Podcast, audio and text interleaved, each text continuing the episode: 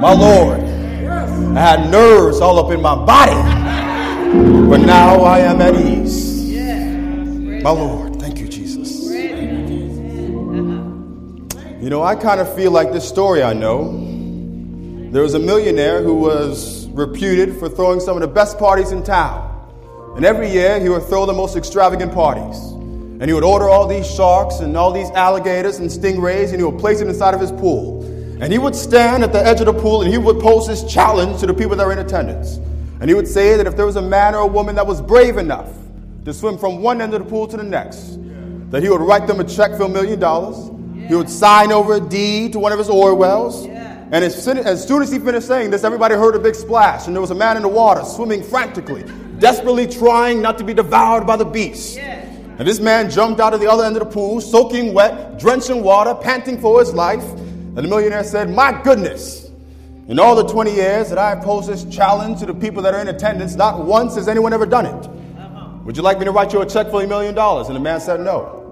He said, Well, would you like me to sign over a deed to one of my oil wells? And the man said, No. He said, Well, I got a beautiful daughter. She's about to be of age. Would you like me to give you my daughter in marriage? And again, this man said, No. And at this point, the millionaire is visibly agitated. He's like, Well, what do you want? And the man said, All I want to know is who pushed me in.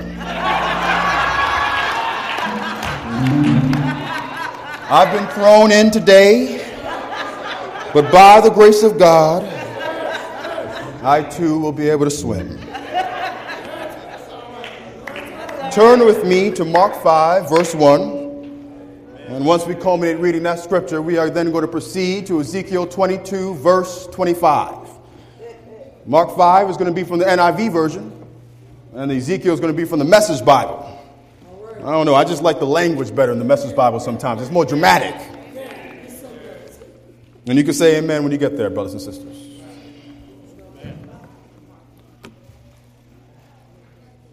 And the Bible reads They came to the other side of the sea, to the region of the Gerasenes.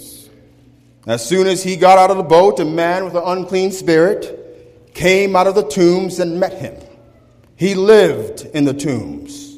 No one was able to, to restrain him anymore, even with chains, because he often had been bound with shackles and chains, but had snapped off the chains and smashed the shackles. No one was strong enough to subdue him. And always, night and day, he was crying out among the tombs and in the mountains, cutting himself with stones. When he saw Jesus from a distance, he ran and knelt down before him, and he cried out with a loud voice, What do you have to do with me, Jesus, Son of the Most High God? I beg you before God, don't torment me. For he had told him, Come out of the man, you unclean spirit. What is your name? He asked him. My name is Legion, he answered him, because we are many. And he kept begging him not to send them out of the region. Now a large herd of pigs was there, feeding on the hillside. The demons begged him, Send us to the pigs so we may enter them. And he gave them permission. Then the unclean spirits came out and entered the pigs, and the, and the herd of about 2,000 rushed down the steep bank into the sea and drowned there. The men who tended them ran off and reported it in the town and the countryside, and people went to see what had happened. They came to Jesus and saw the man who had been demon possessed by legions sitting there dressed and in his right mind, and they were afraid. The eyewitnesses described to them what had happened to the demon possessed man and told about the pigs, and then they began to beg Jesus to leave their region. I'm going to go to Ezekiel 22, verse 25. And it reads that extortion is rife, robbery is epidemic, the poor and needy are abused, outsiders are kicked around at will with no access to justice. So I look for someone who would stand for me yeah. against all of this injustice, to repair, to restore the walls of the city. I look for someone who would stand for me, someone who would stand in the gap to protect this land so I would not have to destroy it. But I could not find anyone. No, not one. The question that challenges every single man and woman in this room, every single boy and girl, it is a question that must not only be heard, but responded to. Yeah, yeah, yeah. It's not enough for it to just go, just to go in one ear, and not the other, but it's the question that we must all wrestle with, the question that we must all labor with and eventually confront. And that question is, will you stand in the gap for God? Father, I need you. I am not trained, I have no experience in this, but I have the living power of God behind me right now speaking through me. And I know that these are your words that are coming out of my mouth. Calm my nerves, Lord. Let me not think about what people think about me and how I deliver, oh God, but help me to stand here to say today and say, Thus saith the Lord. I know that you will be glorified today. Amen. So we have this nameless man, this demoniac from Mark 5, that has been banished to the margins of human existence. He's filthy, his clothes are tattered, he's covered in blood. He's lost all ability to communicate with any iota of sense. He has become so violent that no one can refrain him or tame him, and no one dares to cross his path. He is the biblical equivalent of Deebo from the movie series Friday. When you see that Negro, you tuck your chain, you hide your jewelry, and you run as fast as you can. He exhibits the most gruesome form of self harm, self mutilation. The etiology of the day, they added it all up and they called it demon possession. Tortured in mind, body, and spirit, this man embodied the gamut of human suffering. And yet, his community did what we still do today to the disenfranchised, to the homeless, to the prostitutes, to the gangbangers, the drug dealers, the homosexuals, the, the, the, pregnant teens and the youth. They cast him to the side, they disregarded his pain and suffering, and they made him into an invisible man. Ralph Ellison talks about this invisible man. Yeah, yeah, yeah. You, must, you might be familiar with him. He talks about how it feels to be a black man living in a white man's society and how he felt invisible. And I believe that the words that he uses to, to describe how this felt, I think it resonates very perfectly with our demoniac. And I think it resonates very perfectly with how it must feel to be a demoniac today. He says that I am invisible. I'm a man of substance, a man of flesh and blood, fiber and liquid, and it can be said that I possess a mind. But I am invisible simply because those that are around me refuse to see me. When they come around me, they see themselves, they see figments of their imagination, they see their surroundings, they see everything and anything but me. Yeah. This demoniac was a man of flesh and blood. He was a man of fiber and liquid. He possessed a mind, albeit a depraved mind. Beneath all of that madness was a man that was crying out for help. But they discarded him like a bottle cap or a piece of lint to be flicked to the side. But Jesus responded differently. When everybody else showed unaffected scorn towards his plight, Jesus showed love and compassion. And everybody else was blind to his condition, Jesus looked beyond the demonic possession and saw a man crying out for help. When they failed to stand in the gap, Jesus stood in the gap. Now, if I'm going to be honest today, I'm not really surprised at the ease in which they're able to just cast this hopeless man to the side. After all, this demoniac was a threat to their way of life. He was a threat to their conventional society. And they did what we, most, what, we, what we mostly do when it comes to people that are a threat to our, to our way of life in our conventional society. I'm not surprised that it was easier for them to disregard this man possessed by demons, to leave him to his own devices, than it was for them to overcome their self imposed fears and their overinflated concerns with themselves and actually be concerned about the, deliver- about the deliverance of this man's soul. I'm not surprised because they wrestled with the same diabolical disposition that I wrestled with as well. Indifference. Indifference, a lack of concern, a lack of sympathy. It's not so much that I'm going to push you into a ditch, but I'm certainly not going to help you get out of it. It's not so much that I'm going to gossip about you and backstab you and talk behind your back, but I'm certainly not going to intervene when I hear other people talking about you. These people were indifferent. But it's not a surprise Gerasene, after all, was, was a region that was not predominantly populated by Jews. It was filled with heathens.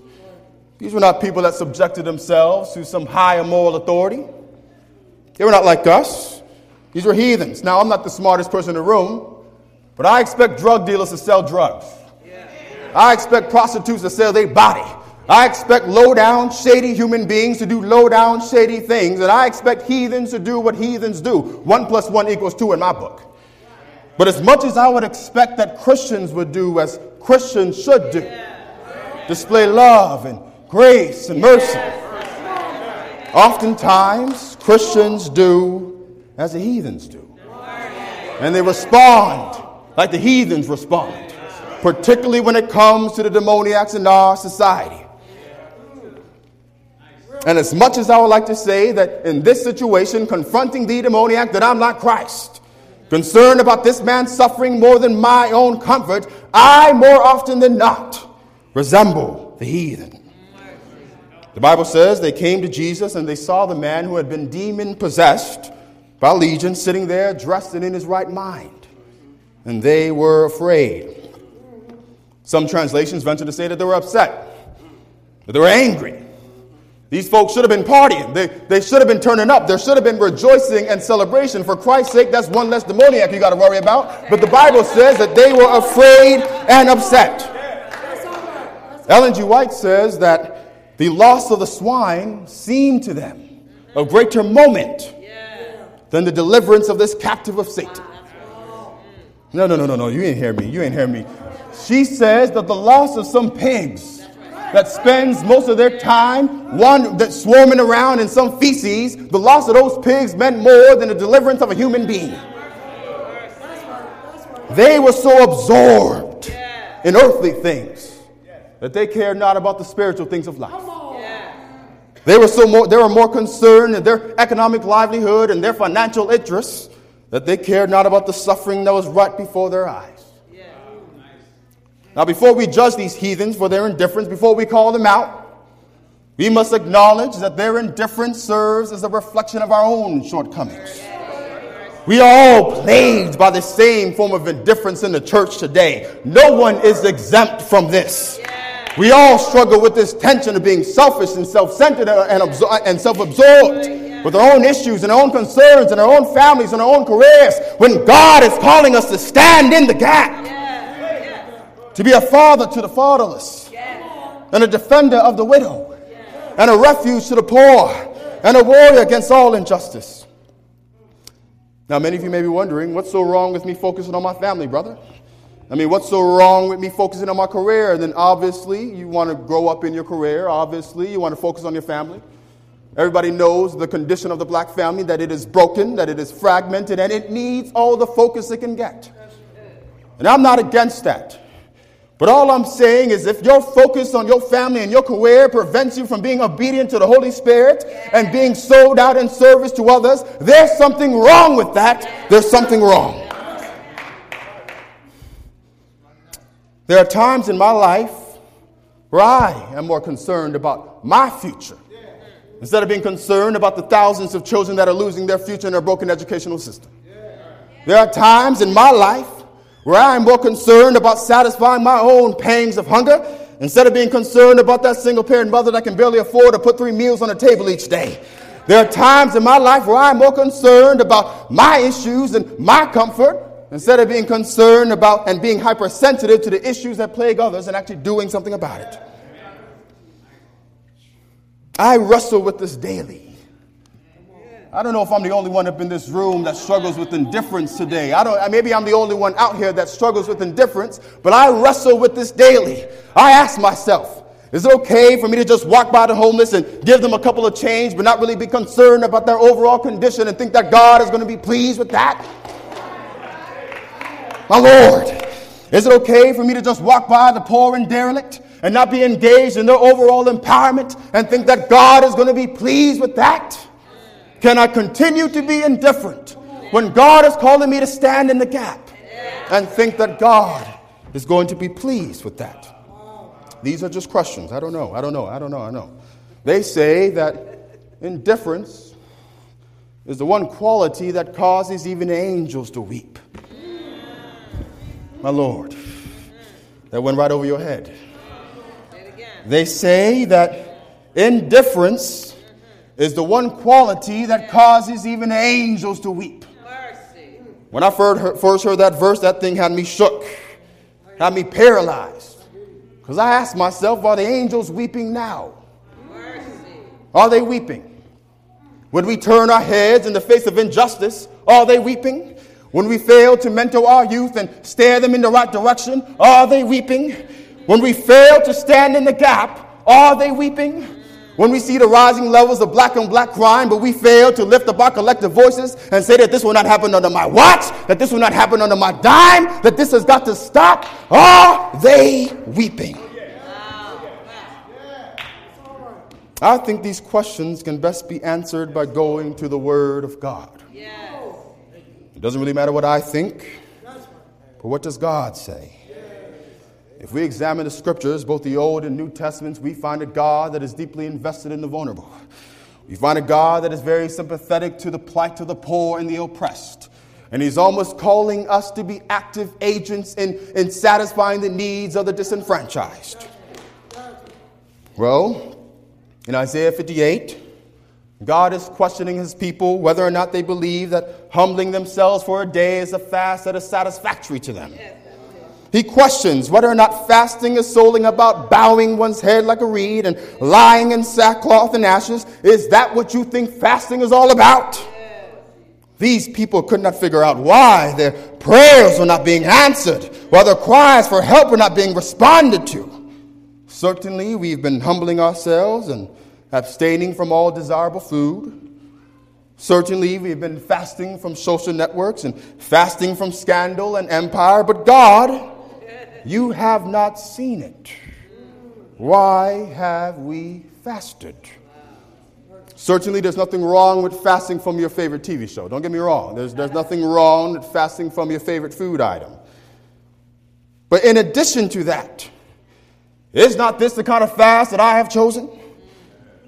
To break the chains of injustice, to untie the cords of the yoke, to set the oppressed free, and to break every chain? Is it not to share your food with the hungry and to provide the poor wanderer with shelter? When you see the naked, to clothe them and to turn away not from your own flesh and blood? Is it not to spend yourself in behalf of the hungry and satisfy the needs of the oppressed? Again, in Isaiah, God is speaking to the people of Israel through his prophet. He speaks of a people whose whole head is injured, my Lord, whose whole heart is afflicted a people who God says has no soundness from the sole of their foot to the top of their head. And it's very easy to think that God was being kind of harsh. To go so far to say that their whole heart is afflicted, that their whole head is injured. It's easy to think that God is being harsh. I mean, after all, these Israelites had perfected the art of giving offerings. Their offerings were always on fleek, it was, it was always on point bulls, lambs, goats. I mean, these folk were animal sacrificing maniacs. They were to participate in all these new moon festivals and all these Sabbaths and convocations. In a modern context, these were the people that are always giving tithe and offering. Yeah, yeah, yeah, yeah, yeah, yeah, yeah, yeah. They gave to a place of, for grace. They attended all the Bible studies. They went to their Go University classes. They even had small group classes at their house for all their religious friends. And I'm not saying that there's anything wrong with that. You need to do that. But God says, despite all of that, when you spread out your hands in prayer, I will hide my eyes from you. Your hands are full of blood. Learn to do right. Seek justice. Encourage the oppressed. Defend the fatherless. Plead the cause of the widow. In God's eyes, their inaction is, in stopping the injustice was just as bad as the perpetrator that willfully caused it. Yeah, you may not have pulled that trigger. Yeah, you may not have caused that father to leave his children. Yeah, you may not be caused starting a sex trafficking ring in your own spare time. But because you're not actively engaged in justice in the fight against injustice, then blood is on your hands.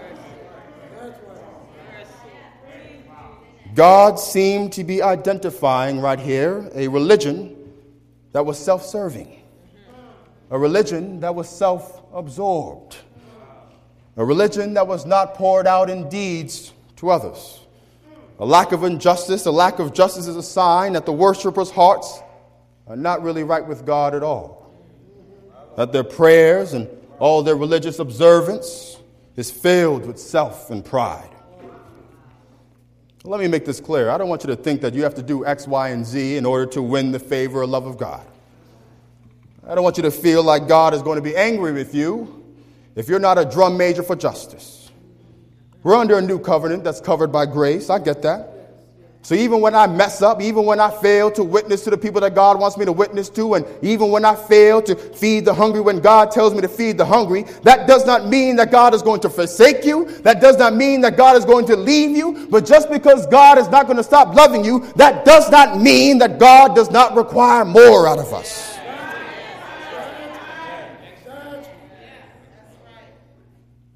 I think we need to take the burden off our back, the monkey off our back. Sometimes we think we got to solve world hunger. Sometimes we think we got to solve world poverty. He's not requiring you to single handedly solve these issues. We wouldn't need Jesus to come back if that was the case. But what is God looking for? Soon after God finishes telling his people to learn to do right, to seek justice, to encourage the oppressed, what does he say? Come now, let us settle the matter. Though your sins are like scarlet, they shall be as white as snow. Though they are red as crimson, they shall be like wool. If you are willing. What is God looking for? A willing heart that is willing to stand in the gap. book of Ezekiel, in chapter 22, the prophet clearly shows the indifference of God's people during that time. It paints a picture of rising levels of injustice and the people's unwillingness to confront that injustice. I don't know about you, but I love the prophetic words of the prophets. I love it. I love it. I mean, it just shows that there's really nothing new under the sun, that history has a way of repeating itself. And the same kind of issues, the same kind of corruption, the same kind of immorality that these people are facing back then, look around, it's the same kind of stuff we're facing with right now. He says that you're a city that is murderous at the core, my Lord, just asking for punishment.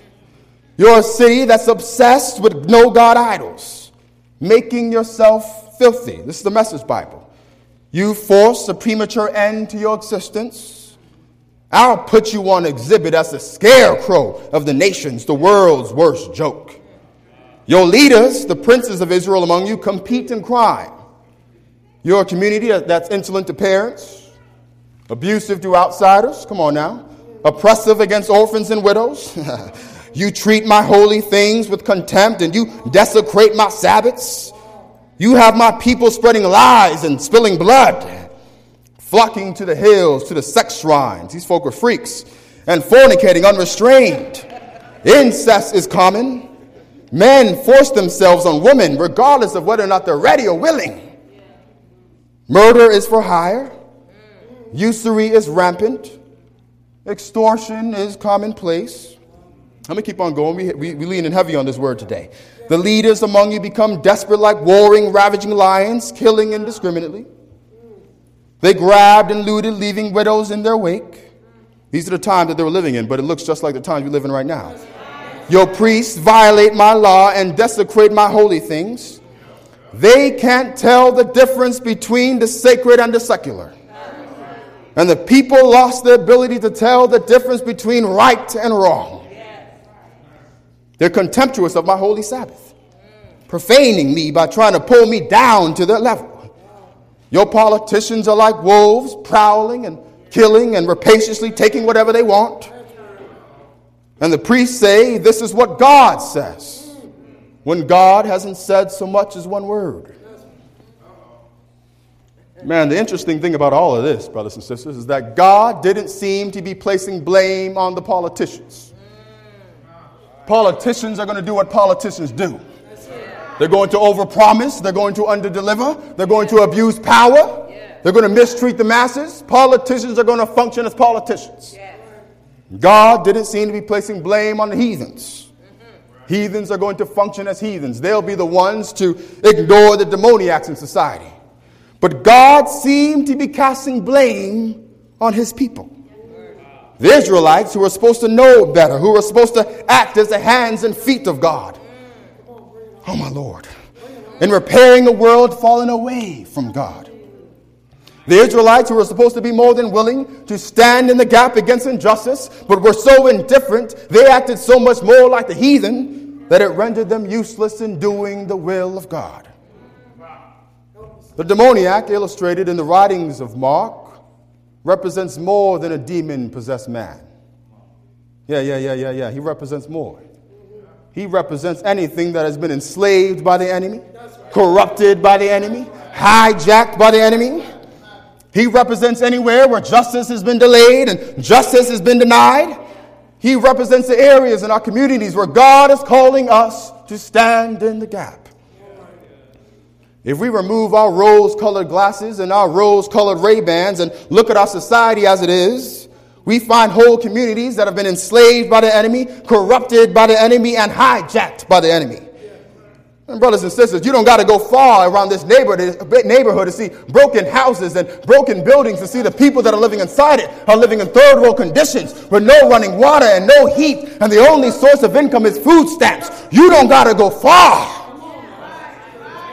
My Lord, to see the byproducts of mass incarceration that is stealing the lives of all our brothers and sisters. You don't got to go far to see young women that have been so degraded that they, that they only believe their self worth and their own value come from between their legs. You don't got to go far to find a community that is desperate for people that are willing to stand in the gap for God.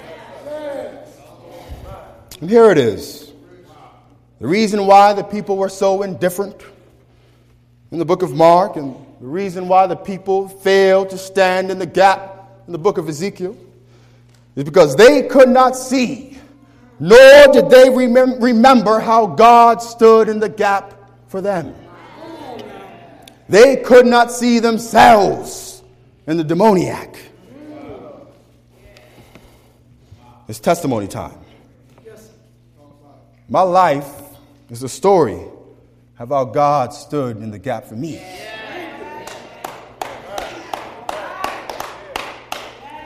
It's crazy whenever I look back on my life and see how far God has taken me. I never thought in a million years that I'd be standing in front of y'all people preaching the Word of God. For the longest, I was rebelling against God. Yeah, yeah, yeah. The thought of surrendering my life to a holy and righteous God scared the bejesus out of me. I always felt like I was going to lose something. I always felt like I was going to lose out on the edgy parts of life. I don't know. Listen, man, sin would not be a temptation if it was not enjoyable. Come on now. uh, folk don't just get high and get drunk and party because it's a pain to do it. It was enjoyable. and I did not want to lose out on the thrill of life. Man, I was morbidly afraid of becoming one of those religious stiffs those folk that whose life comprises nothing but Bible studies and Bible studies and Wednesday church meetings, which is, which is exactly what I felt my life was going to become if I gave my life to God. I felt liberated being able to live an autonomous and free lifestyle. I was my own moral authority. I could drink and party and live the most hedonistic, self serving life I possibly could, and it would be an exhilarating ride. And maybe when I turn like 35 or 40, I would give my life to God when I have a family, when I've, when I've settled down, when I've gotten all, gotten all the crazy out of my system. I would have tried and tested all that the world has to offer, and then maybe I would be finally perfect enough to give my life to God. See, I didn't know God personally. Yeah, yeah, yeah, yeah. I had a biblical understanding of Him. I had a theological understanding of him as being the creator of the universe and the, the ruler of all things created, but I didn't really see him intimately as my father and my savior.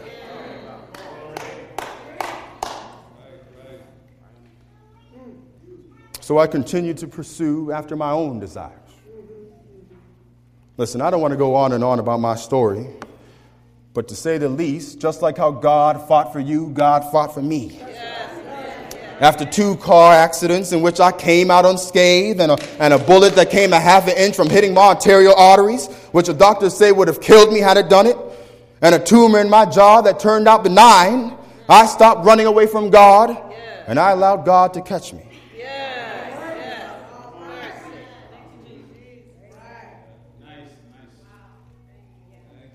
I'll never forget my father, who I've never heard cry before in my life, or at least that I can remember.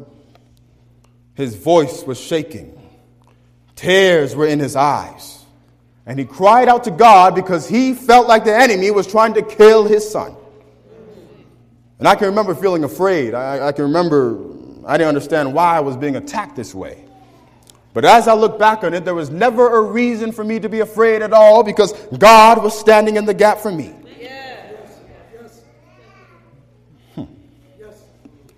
Now, I'm going to share something with you guys, and I'm not sharing this with you to get any kind of pity. But since I've given my life to God, I've seen my life spiral out of control. I'm being real today. I got to make this thing plain. I've experienced job loss. I've seen my car get repoed. I've seen my bank account on many occasions reflect nothing, and I've taken pictures of it. Yeah, yeah, yeah, yeah, yeah, yeah. I've seen my jaw inflicted with sickness. I've seen myself drift farther and farther away from my dreams and the things I thought God was going to give me. And many a times I've cried out to God to wonder, why would you allow me to suffer this way? I only want to do your will. But yet the messenger of Satan continues to buffet me. And I can hear a voice telling me that my grace is made perfect in weakness. Brothers and sisters, you can never, ever, ever, ever see God stand in the gap for you unless there be a void unless there be brokenness, unless there be poverty, unless there be pain and suffering and loss and emptiness. That's when God stands in the gap. My story is mine, but it's not unique. Every person in this room has had God stand in the gap for them. I don't know what it is. I don't know how he stood in the gap for you, but he has. But what I do know is Ephesians 2. that we were all dead in transgressions and sins when we followed the ways of this world and the ruler of the kingdom of the air, the Spirit who is now at work in those that are disobedient. All of us lived among them at one time. Yeah, we did. Gratifying the cravings of our flesh, following its desires and its thoughts. Like the rest, we were by nature deserving of wrath. But because of his great love for us, my Lord, but because of his great love for us, who is rich in mercy, he made us alive in Christ. What does that mean? God stood in the gap for you. And I thank God that he never gave up on me. Even when I went against his will and I did the things I should not do and I rebelled against his word, God continued to call my name. When my back was against the wall and I was deeply entrenched in darkness and I could not see my way through, God said, I'm going to stand in the gap. You see, this enemy of ours is always trying to make us forget where God has taken us from. He's always trying to make us forget what God has done for us. But I know that I got some honest folk up in this room that are willing to admit that your mind ain't always been righteous, your mind ain't always been sane, Lord knows that there were times you came close to taking that bottle straight to the head because your sorrows were too much for you to bear. But then God told you, I got you. I'm going to stand in the gap. When you was flat broke and you couldn't rub two nickels together and you had no idea how you was going to pay your bills and how you were going to pay your rent and how you were going to pay your mortgage and you cried yourself to sleep and you fret day and night and then God told you, don't you worry, I'm going to stand in the gap. When you had that baby out of wedlock and everybody treated you like you was nothing and they treated you like you had no value. And they treated you like you wasn't a human being. And you began to worry because you had no idea how you're going to raise this child on your own. And then god told you don't you worry. I'll be that baby's daddy. I'm going to stand in the gap. My lord. There's a video that I want to send, show you guys, and the media team is going to pull it up. It brings home my point. Now that you recognize how God has stood in the gap for you, what should be your response? And this guy perfectly personifies it. Do we have audio? Yeah, yeah, yeah, yeah, yeah.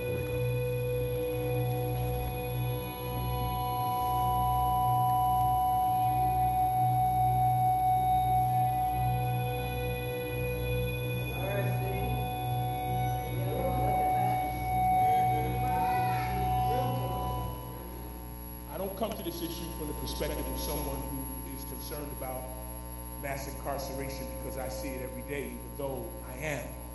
I don't come to this perspective from the position of someone who, as a black man, is concerned about black America, even though I am.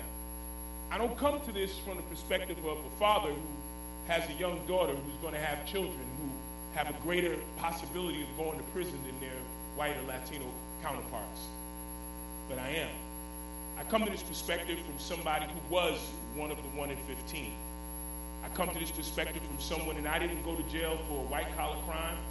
I didn't go to jail for having too many beers and get behind the wheel of a car. My crime of commitment was attempted murder in the second degree. And I served nine years in New York State prisons. Went to jail with the GED. I went to jail without faith. I was a self-proclaimed atheist agnostic. And the first time that I got down on my knees to pray was at 26 years of age on February 5th, 1990, in the 34th precinct in Upper Manhattan, the same precinct that the police officers came from the day that Malcolm X was killed. And I got down on my knees in that precinct and I said, God, I don't know what your name is. I don't know to, to call you Allah or Jesus or I don't know, but all I know is I need help. And I heard a voice in the back of my mind say, the truth will make you free. I said, boy, those are some real good drugs I had because the truth is going to give me 25 to life. but I confessed that day, and it was the first time that I took responsibility for my own actions as an adult. And I went to jail. 16 months on Rikers Island, the biggest prison industrial complex in the world, the biggest jail in the world. 16 months.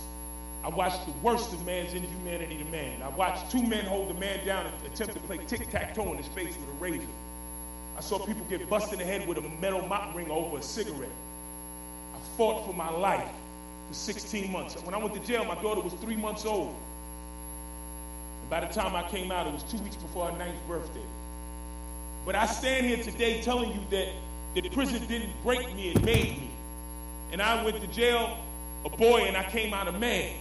And I'm not breaking my arm, patting myself on the back. I'm telling you that there are hundreds of thousands of other nameless, faceless men like me who've gone through the prison industrial complex and have come out on the other side knowing that they can't just go back to their community and, and act like it's business as usual. We have to go back to the community and talk to the young men there and tell them that there's another way that there's something else that they could do and let people know, like you good folks, that it's not good enough to come to church on Sunday and, and, and lift up our hands and throw back our heads and open up our mouths and, and praise God through through through illegitimate child that, that came down through 42 generations that included a whore and a murderer and all kinds of other folks and, and a man who was a victim of capital punishment. And we praise this same God every Sunday but yet still we won't do anything for these boys in our community that are going to jail in record numbers and the question becomes of us now what are you going to do? What are you willing to do? Are you willing to fight? Are you willing to put your money where your mouth is? Are you willing to open up your mouth? Are you willing to raise your hands, not just to praise God, but to help somebody, but to, to reach out to somebody, to let them know that there's somebody more? Let me just say this and I'm going to stop. Listen, man, the folk who, who, who I was in prison with and the folks who came to prison, the good folk, when I was in Sing Sing, they had, they had five groups that came in every month. First Sunday was, was the Crusaders. The second Sunday was the Pentecostal Crusader. Third Sunday was Bible Way Church. Fifth Sunday was Power for Christ. And fourth Sunday was Hephzibah House, affectionately known by the men in Sing Sing as the white folks. And nobody went to church when the white folks came in because they sang boring hymns that nobody knew, and they sang the songs about royal diadems, and nobody knew what the ham grits or royal diadem was, so nobody wanted to come to church. But I served with them every Sunday as the chaplain's assistant. I got saved on Rikers Island, and I preached my first sermon in Sing Sing Correctional Facility. I went to seminary, New York Theological Seminary in Sing Sing. And when I made parole in August of 1998, I went to the Crusaders, who were from Harlem, where I'm from. And I said, hey, I'm going home. And they were like, good luck with that. And I went to the Pentecostal Crusaders, and I said, well, I, I could travel to Brooklyn, that's all right. And I said, hey, I'm going home. And they said, we'll pray for you. And I went to Bible Way Church, who was from Ossining, where the, the jail was. And I said to them, I'm going home. They said, we wish you lived closer. And I went to Pals for Christ, and Chuck was 90 something years old. There was nothing he could do. But when I went to the folk from Hephzibah House, they said, What would you have us to do? And they put their arms around me. And when I came home, they brought me to their church and they brought me to their home. And they sat me with their families and, and, and we had a meal together. And that began give me the glimmer of hope that all white folks weren't correction officers and all white folks weren't bad at all. And, and then I got to meet great folks in Sing Sing like Jim Wallace. I met Jim Wallace in Sing Sing. And I need you to understand that these folks, they embraced me, they put their arms around me. And my, when my wife, the woman who stood with me for those nine years when I was in prison, when she passed away from cancer in 2002, those same folk from Hephzibah House, the white folks, the Royal Diadem folk, called the funeral home and they paid for my wife's entire funeral service. And when they came to the funeral service where I served the youth minister at the Abyssinian Baptist Church, I told them, you walk in with the family because you are my family. So I'm saying to you today, yeah, there's racism. Yeah, there's problems. Yeah, there's issues. Yes, there's legislation and there's grassroots things that we must address and we must do. But the first thing that we must address is the human element of humanizing men and women who will be suffering for the rest of their lives for one mistake who will be suffering for the rest of their lives because they had no other recourse, because they knew no better, they saw no better, they experienced no better, so they did no better. They won't do better until we teach them better, until we show them better, until we love them better, until we preach for them better, until we understand them better, until we understand that today is the day that we have to say, this must come to an end. It's our job, it's no one else's job. If you call yourself a Christian, read Matthew 25, 31 to 46. And if you still choose to sit on your behind, burn the Bible, stop going to church, and stop calling yourself a Christian. Because we can't serve a man and we can't